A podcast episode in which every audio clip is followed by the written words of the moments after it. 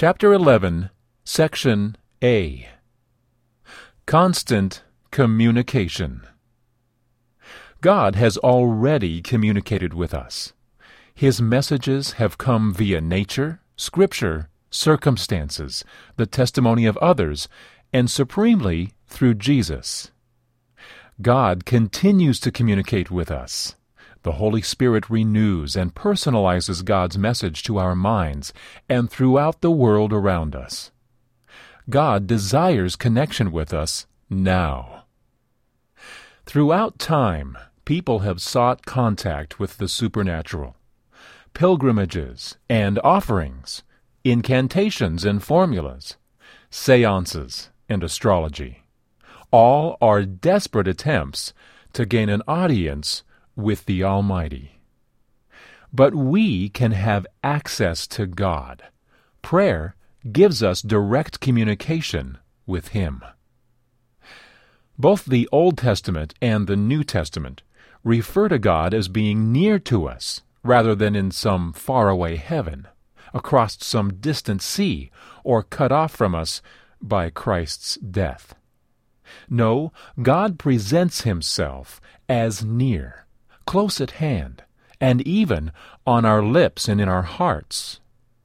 If someone says your prayers don't go any higher than the ceiling, you can take comfort in the fact that they don't need to go any higher, since God is right beside you. The idea that prayer is just like talking to a friend may seem unrealistic when describing our interactions with God. In the first place, face to face dialogue with the invisible God requires a faith that we don't need when talking with a human friend whom we can see and touch. Although God became a human being, we weren't walking the earth 2,000 years ago to interact with Him.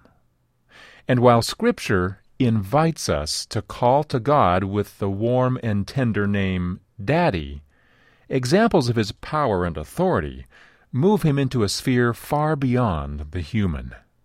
And when you talk to a friend, wouldn't you expect your friend to make audible sounds, at least occasionally?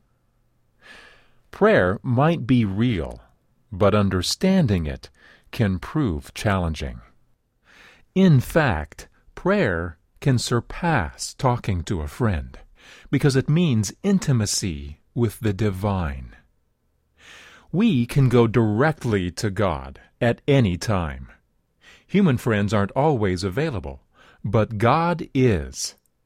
Better than any communication technology, prayer links humans with God in a way that can't be broken.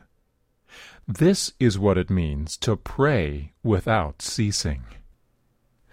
Want to hear back from God? Read what He's said in Scripture. Look at nature.